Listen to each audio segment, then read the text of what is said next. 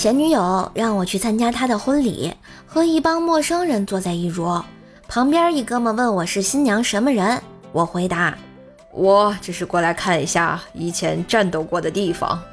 没想到一桌子的人举起酒杯说：“哦，原来都是战友啊！失敬失敬，干杯！”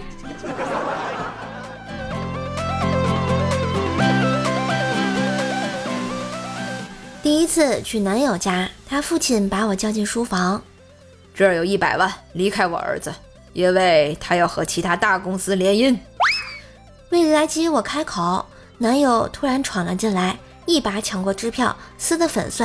我就要娶她，今天就娶，然后拉着我就走，并偷偷的对我说：“户口本我拿了，我们去登记。”然后他爸爸在后面骂骂咧咧，骂骂咧咧的越来越远。从民政局出来，我说：“哎，感觉像是做梦一样。”他说：“老婆，刺激吧？那个豪宅我只租了一天，那老头是我请的演员。刺激，刺激老大了。”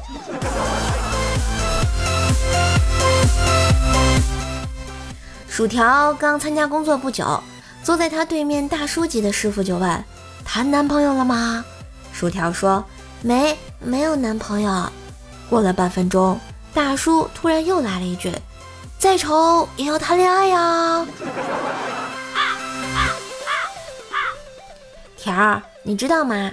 你要相信世界上一定有你的爱人，他一定会穿越这个世界上汹涌的人群，他一一的走过他们，走向你。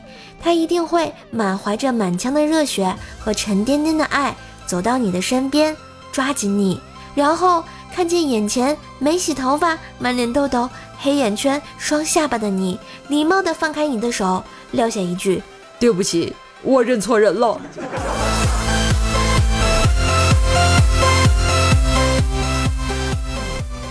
被人打了，过了没几天，打人那家伙过来道歉，拎着水果，还有几只王八进来就说：“对不起，呃，对不起，什么什么的。”我说。没事没事，来就来吧，还把家里人全带来了。结果我又多躺了两天医院。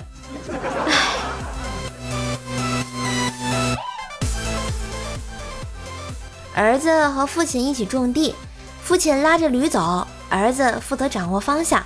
每次儿子套好车，跟前面的父亲说：“爹，走吧。”父亲就拉着驴向前走。日复一日，一天父亲没来。儿子一个人套好车后，不论怎么赶驴，驴都不走。儿子气急，鞭子抽打他也不见效，灵机一动，高喊一声：“爹，走吧！”驴缓缓地前进。